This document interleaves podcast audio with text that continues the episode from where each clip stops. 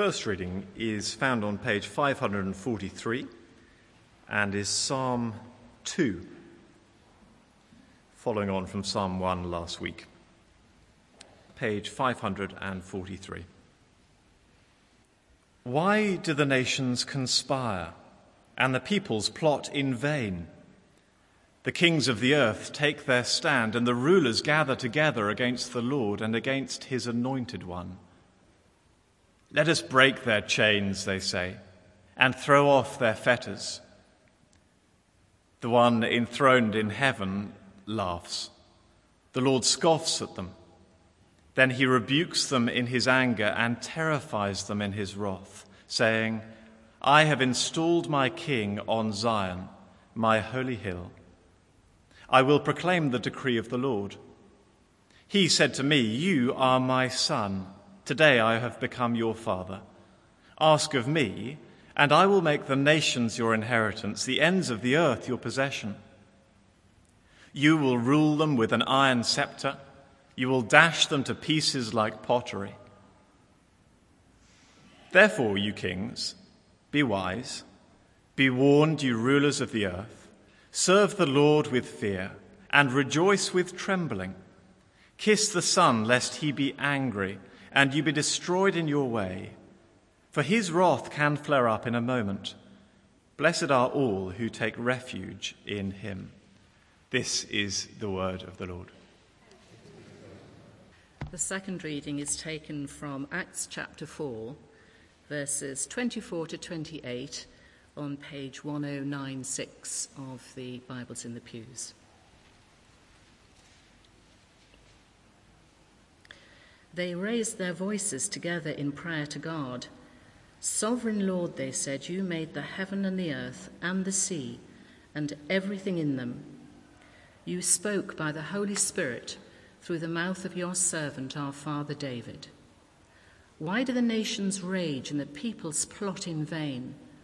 The kings of the earth take their stand, and the rulers gather together against the Lord and against his anointed one.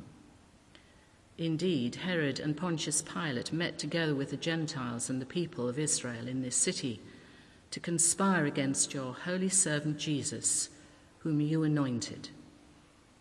They did what your power and will had decided beforehand should happen. This is the word of the Lord. Heavenly Father, there is a higher throne and it belongs to you and to you alone. You are the one enthroned in heaven. We pray that you would help us to see that truth more clearly. Open our ears to hear the words of Psalm 2. Open the eyes of our heart to see the wonder and the might of that throne. For your name's sake. Amen. Please do be seated. And um, we're spending our time in Psalm 2. We're continuing this little summer series in the Psalms.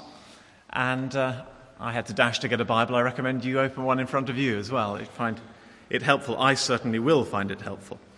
Uh, we've already prayed. Followers of Jesus are futures traders. Followers of Jesus are futures traders. You may have come across the idea of futures trading. It's a, a role I believe is quite common in the city, in finance. And futures traders make investments which involve speculating on whether various commodities will go up in value or down in value in the future.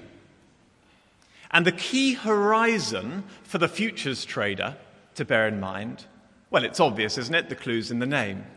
It's the future. The key horizon for the futures trader is tomorrow, next week, next month, next decade. It is not, in fact, yesterday, for they are a futures trader. They live now in the light of the future. And in this sense, followers of Jesus are futures traders. The key horizon for us is not yesterday, last week, not even today in this sense, but it is tomorrow. Indeed, next week, next month, the next 10 years. And the stock that we are interested in, the commodity, is not gold or debt or currency, but the Lord Jesus Christ. And we have very, very good reason to believe that his stock will increase in value exponentially in the future. And therefore, we are absolutely confident that we should invest heavily in him now. Invest in the Lord Jesus Christ now. End of verse 12. There is great blessing for all who take refuge in him now. And this psalm tells us why. Psalm 2 quite obviously follows on from Psalm 1. You don't need to be a theologian to know that. But they fit together as a pairing and a couplet. You'll see at the beginning of Psalm 1, the psalmist's theme is blessing or true happiness. And you'll see at the end of our psalm today, this theme is the same. They're bracketed by this idea of happiness or, or true blessing. And together they act as an introduction to the whole of this hymn book of Israel, the whole of the Psalter, this book of songs. And it's as if they are saying, This is how we gain true happiness. Sing these songs and mean them, and we shall find true happiness. Now, before we dive into Psalm 2, uh, it's worth noticing how it's structured as a song. Did you notice as I read it? It's a conversation between the world on the one hand and the Lord on the other hand, a conversation between those two. Now, the world and its rulers, they speak in verses 1 to 3, and the rest of the psalm consists in the Lord's threefold response. Now, normally it would be very rude indeed to eavesdrop in on a conversation. I'm sure you would agree. But the fact that this is published and was sung for many, many years means that we are invited in to eavesdrop in on a conversation which is not our own, but which is nonetheless important. And the reason it's important to eavesdrop in on this conversation between the world and between the Lord is that in the substance of the conversation, we find a great clue given away about the Lord Jesus Christ and his stock and the future and where we are wise to invest now. It's a wonderful psalm. So, first of all, if you're a, note taker, you'll see my headings on the back of the notice sheet. I've, um, I've used it as a conversation, almost as you would read in Act 1 of a play. First, verses 1 to 3, the world. The world says this to God We want freedom. We want freedom from God. Let me read the first three verses. Why do the nations conspire and the peoples plot in vain? The kings of the earth take their stand and the rulers gather together against the Lord and against his anointed one, literally his Christ. And what do they say? Let us break their chains, they say, and throw off their fetters. First of all, notice who it is that is speaking. Have a look at verse 1. This is the nations speaking, and the peoples speaking. In other words, everyone other than God's people speaking. Everyone who was a non Israelite through the Old Testament, that's what the word nations means. And everyone in today's language who is not a follower of the Lord Jesus Christ. Everyone who does not belong to his body. The church, that's who the nations and the peoples are.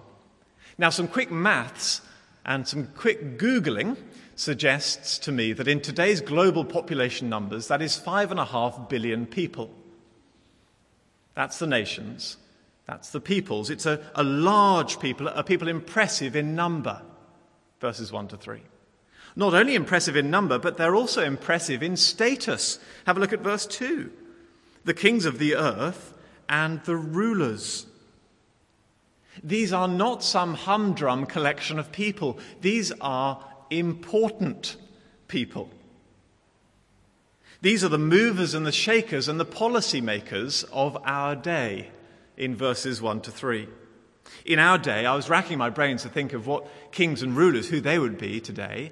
Let me tell you who I think they would be MPs, presidents, prime ministers, chairman of the board, media operators, BBC, ITV, Sky, TV script writers, authors of bestseller books, weekend columnists, members of school senior management teams, partners of law and accountancy firms. They are the kings and the rulers of our day, the people who mould and lead society and culture, the movers, the shakers, and the policy makers. This is the world speaking. And they've come together for one purpose and one purpose only. Did you see it at the end of verse 2? They're conspiring, or literally noisily assembling, and plotting and rising up. And to what end? What has brought this disparate group of people from the world of finance and education and politics together?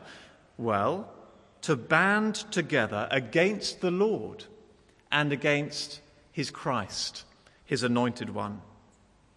Wow. That is what's brought them together. The beginning, therefore, of this song reminds us of the illness called sin, which every human being is afflicted with.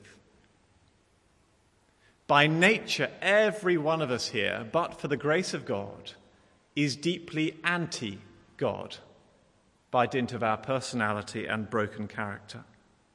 But it does remind us that we're heavily outnumbered if we're a Christian today, if we're a follower of the Lord Jesus Christ. And we mustn't underestimate how tough it is to live as a minority day in, day out. 5.5 billion people saying we want freedom from God. And we're in a minority there. We often talk about peer pressure, don't we? Now, if I say those words, you may think immediately of a teenager. But of course, that is a lie, isn't it, to say that peer pressure only affects teens. It affects every one of us, whatever season of life we're in. Is that not true? Because I want to fit in. That's why sometimes I don't like wearing these robes. And don't you want to fit in as well? And we want to fit in because we love that feeling of belonging, being one of the gang, that feeling of camaraderie and the team and being welcomed in warmly. He's one of us, she's one of us. And verses 1 to 3 remind us that for the Christian, we can never belong truly in this world. We can never give in to peer pressure because the majority, the nations and, and the peoples, well, they hate our God. 5.5 billion of them. We cannot give in to peer pressure and live all out for the Lord. Not only is the world against God, but we're told why. Verse 3 I think there are two tragic misunderstandings that lie at the heart of their rebellion. Let us break the Lord's chains and throw off their shackles. The first misunderstanding, see if you think I'm right with this, is that they think God is a jailer. They think God offers cruel constraint to them. And this is sewn very much into the fabric of our day, wouldn't you agree? Ever since the Enlightenment, so called, it's come to be seen that the fundamental human right of every human being is something called freedom. What does freedom mean? Well, freedom, our culture would say, means the right to be self determining, to follow our own dreams and desires, the right to be autonomous, as we say. The word autonomous literally means self ruling, autonomous. That's what our culture says freedom means. And our culture says it's a fundamental human right. If you compromise my freedom, then you compromise my humanity. And therefore, our culture has become very suspicious of authority structures, hasn't it? All sorts of authority structures. You see that in school, but everywhere. Now, God, if He is anything and anyone, is an authority, is He not? And so our culture today rails against God because any authority over me is a, a travesty of my fundamental human right. I, I, I'm free. Don't tell me how to live. Don't tell me what to believe. I'm free. I'm a human being. And so our world hates God along with his authority. It thinks he's a jailer. But the Bible doesn't understand freedom in that autonomous sense. Freedom in the Bible, if you read it carefully, is to follow God's ways, to be constrained by God's loving ways. In fact, that is the free and the best way to live. The sad thing, of course, is that freedom can never mean self ruling. If you think about it just for a minute, it can never mean self ruling freedom. Think about the addict. Imagine her, the heroin addict, withered away, uh, pin marks in her uh, arm. And she says, Leave me alone, I'm free. Let me live how I want to live. And we reply to her, No, I'm afraid freedom doesn't look like that. Freedom looks like this, and we take the needle away from her. Freedom looks like me coming into her world and constraining her, saying, No, don't do that. You're hurting yourself. And in the same way, the God of the universe offers his loving constraint, takes the needle away from us of our addictions that are bad for us, and gives us the freedom of serving him. And so the tragedy of verse 3 is that the world is rejecting the very God who gives them freedom by his rules and his laws and his ways. So that's the first misunderstanding at the heart of their rebellion, I think. The second comes to light when the Lord responds. You'll see my second heading, verses 4 to 6. The Lord, there's a stage direction here for him. He laughs, and then he says, I've chosen my king. Verse 4 The one enthroned in heaven laughs, he scoffs at them. I wonder, how did you res- expect the Lord to respond to their outrageous rebellion of verses 1 to 3? Perhaps we envisaged a flash of worry across his face. I hadn't planned for this. Perhaps a quick scrambling of his Cobra cabinet emergency meeting. At least a, a bit of sweat on his brow, wouldn't you have thought? I mean, these are 5.5 billion important people rebelling. But no, he laughs. And it's not a cruel or a maniacal laugh of the James Bond baddie. It's just a laugh because it's funny. Verses 1 to 3 are hilarious to God, they are a joke to God. He says, Pull the other one, world. That was a good joke. I like that. Why does he laugh? Well, did you notice the Lord's postal address in verse 4 compared to the king's of verse 2? God is the one enthroned in heaven. The kings are merely the kings of the earth. Notice two contrasts. First, location God in heaven, the kings on the earth, a different order of magnitude and power. Notice, secondly, the, the, a difference of quantity. There are many, many kings, but there is one Lord. And you put the two together and you find the point is this that there is only one God. He's the only one in heaven. He's not bothered by these collection of angry kings. So their second misunderstanding, I think, is that they are able to overthrow God. As you know, Katie and I have been on uh, camp uh, last week with um, this young man here as well, and a few others from church. Cole and I had a good time. But a few days ago on camp, I was doing something and I felt a little itching on my leg. And I looked down, and to my mild interest and amusement, I saw an ant was on my toe. And then another ant and another. I must have been standing near their nest, and they, they didn't like that. And do you know what I did next? I didn't freak out. I didn't worry. I didn't call Katie. I just wiped them off. Now, for those ants, that would have been a big event in their day. They had declared war on a giant, on me. Big. But for me, I, I barely remembered it. It's amazing. I remembered it to write it in this sermon. I mean, it was just an ant on my toe. Because there was a difference in the order of magnitude and power there. Almost laughable that the ants thought they could declare war and win with me, wasn't it?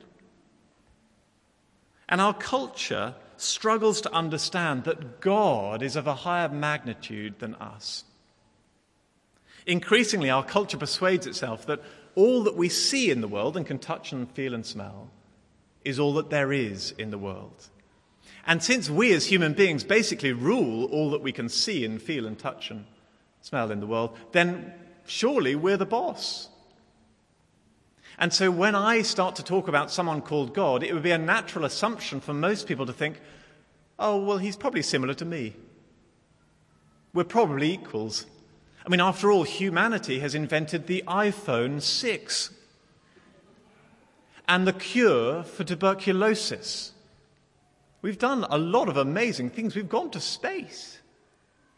So, why wouldn't we be able to break free of God's shackles? That's the thinking of the world. But God laughs as the ant declares war on the human. And then God replies, I've chosen my king. Verse 6 I've installed my king on Zion, my holy mountain. And this is an emphatic rebuke to the rulers and the kings, because no king can stand in opposition to another king without realizing they're declaring outright war. And in verse 6, God is saying, Do you realize, kings, that you are now in deep, deep trouble with the king, capitalized, underlined, with the Lord Jesus Christ? Did you notice where this king is installed, the Lord Jesus? On Zion, my holy mountain. It was the seat of the Davidic kings where they ruled from. It was Jerusalem, the capital of Israel. And when I thought about this verse, when I was preparing this, I was really quite surprised. And I'll tell you why I was surprised. I was surprised because it was really quite an un- unimpressive response to these kings, I think. Imagine you're there as an Israelite singing this psalm, 5.5 billion rulers and important people rebelling against your God. And you want your God to reply with a knockdown blow, don't you? You want him really to knock them out, knock them flying. You want him to respond and say, No, no, no. Do you realize I'm the king of the world? I am your king, whether you recognize it or not. I'm the king of kings and the lord of lords. I long for that to be the response here in this psalm, but it's not. The response is slightly unimpressive, I think. The response in verse 6 I've installed my king on Zion. He's the king of Jerusalem. Oh, come on. Couldn't you have done better than that? I thought he was the king of the world, of the universe. Let's talk big. Let's upscale this. Zion and Jerusalem are pictures of the New Testament church. And I wish that Jesus ruled more than just the church now. Don't you? It just seems somehow so unimpressive to say that Jesus Christ is ruling over his church only. I wish he ruled over more. When the whole non Christian world is rebelling against my God, I want to be able to say that Christ is bigger than that, ruling over more than that. But this psalm says he's only ruling over Zion or over the church. I want to say that he's in charge of everything and everyone, but I can't because he isn't yet. He isn't ruling over everyone and everything yet, but one day he will. It's my third point in this conversation. Verses nine, 7 to 9, the Lord says, My king will rule everybody one day. He'll rule everybody one day. The narrator of the psalm changes in verse 7. And the king himself, I think, begins to speak, and he lets him in, us in on a secret conversation God had, God his Father had with him. This is Jesus speaking to us. And the meat of it is in verses 8 to 9. God the Father says to King Jesus, Ask of me, my son, and I will make the nations your inheritance, the ends of the earth your possession. You'll break or you'll literally rule them with a rod or scepter of iron. You'll dash them to pieces like pottery. So it turns out that even though Jesus Christ only rules his church now, one day he will rule everyone and everything. Because God the Father will give them to him. Will you imagine in your mind's eye for a moment the son of a managing director of a big firm in the city? Can you see him? At present, this son is small fry. He doesn't rule very much, he has a very small kingdom. In fact, his kingdom is only his bedroom. That's the only bit of real estate he has, and even that is owned by mum and dad. He's a small ruler. But one day his father will make him a big ruler. One day his father will increase his kingdom. One day his father will transfer his managing directorship to his son's name and bring him, his son alongside him at the board table. One day his son's kingdom will expand from the bedroom to the boardroom, and it'll be a big change. And so it is with King Christ, the Son. At present, he rules only over the church. In a sense, he's a small ruler now. But one day, his rule will extend to the boardroom of the universe, everyone and everything. Did you notice the language of nations and earth repeated in verse 8? We had them in verses 1 to 2. One day, Jesus will rule over exactly the same nations who rebelled against him. Let me ask you a question. Do you ever find it hard not only to sing the hymns in church, but also to believe them? Jesus, the name high over all? Really? Tell out, my soul, the greatness of his might, powers and dominions lay their glory by? Really? Sometimes I find there's a bit of disjuncture or disconnect. We sing these amazing truths about Jesus the King here, but we walk out of the front door or the side door today, and we walk into a world that doesn't recognize those truths. And I begin to think is Jesus really the name high over all? Is he really a king worth following? If he's meant to be ruling the whole earth and the whole world now, then he's doing a really rather pathetic job. And we could tell him that from our own personal experience, even from the news. Bit of a disconnect between the songs we sing and the outside. And Psalm 2 here is saying that that disjuncture is not a mistake. Jesus is not pretending he's king over the whole world now, he's king over the church now, his people now. But one day, he will rule everything and everyone. And as we sing these hymns in church, we are looking forward to that day. I don't know about you. Maybe you struggle with Jesus appearing to be a small ruler. Maybe you feel as if the prayers you've prayed for your family haven't been answered. You can't help but notice that the Sunday sports clubs you take your children to are bigger than church. You read BBC News and you see that the church is given bad press. You look around here and beloved family, but we're quite small in number. And there's this nagging doubt in all of our Christian discipleship that slowly creeps in Am I backing the wrong king? Is Jesus a pathetic king who talks a big game?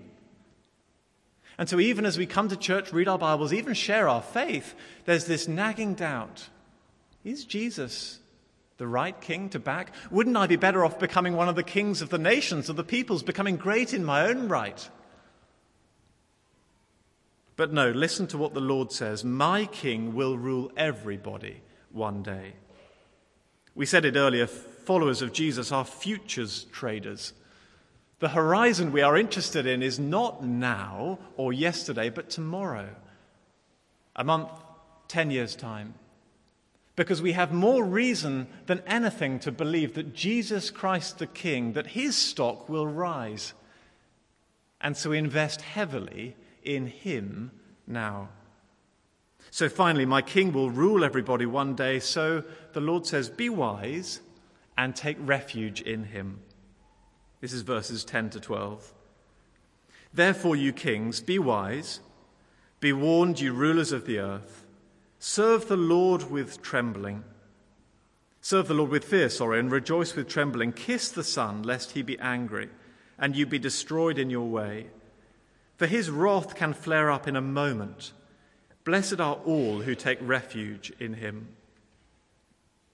It makes sense, doesn't it, to make our allegiance with the one who will one day rule everything. It's wisdom. Verse 12, I think, is a picture of Jesus' throne room, and it will be glorious, and of a rebel king shuffling into his throne room of grace, kneeling before the King of Kings and the Lord of Lords, Jesus Christ, and kissing his signet ring. It's a picture of loving allegiance to the Lord Jesus Christ.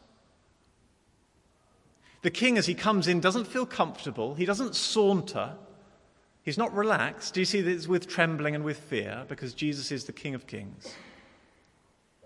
And yet he knows the place of refuge is only with this ruler of everything, with the Lord Jesus Christ. And we're back to the son of the managing director. How will the other members of the board treat the son? Well, I mean, if they are short sighted, they would ignore him as an insignificant child. They'd get him to do the tea run, do the boring photocopying, make fun of him. But if they have even an ounce of long sightedness, they would treat him with real respect, would they not? For one day, this son will be their managing director. One day, he will sit at the head of the board table. And so, don't they welcome him in, serve him, love him? Kiss the son, lest he be angry. And I just wonder whether that's a word in season to somebody here. It is so easy to grow complacent towards Christ. I say that to myself. We sing hymns celebrating his unbounded love for us. But the end of this psalm reminds us that there's real fear and trembling to be had in his presence. He's not someone we can saunter towards, not someone who we can be lax with, for he is the King of Kings. And so it may be a word in season for us that he, he can look weak now, the son of the managing director, but one day he'll sit at the board table of the universe. It's just a glance to the future. One day he'll rule everything. Let me read that final verse as we close. Kiss the Son, lest he be angry, and we be destroyed in our way. For his wrath can flare up in a moment. Blessed are all who take refuge in him. Let's pray. Heavenly Father, we are sorry for the way in which sometimes we treat your Son as a pathetic king. We doubt whether he's the right king to follow. We confess that we find it hard to live in a world where we are outnumbered by people who are anti God. And we pray that you'd help us to have an eye to the future to see that the stock of Jesus Christ the King will rise. Pray that you'd help us to invest heavily in him now, to find our refuge in him now. We thank you for his death on the cross, the forgiveness he gives us as we kiss his signet ring. For your name's sake. Amen.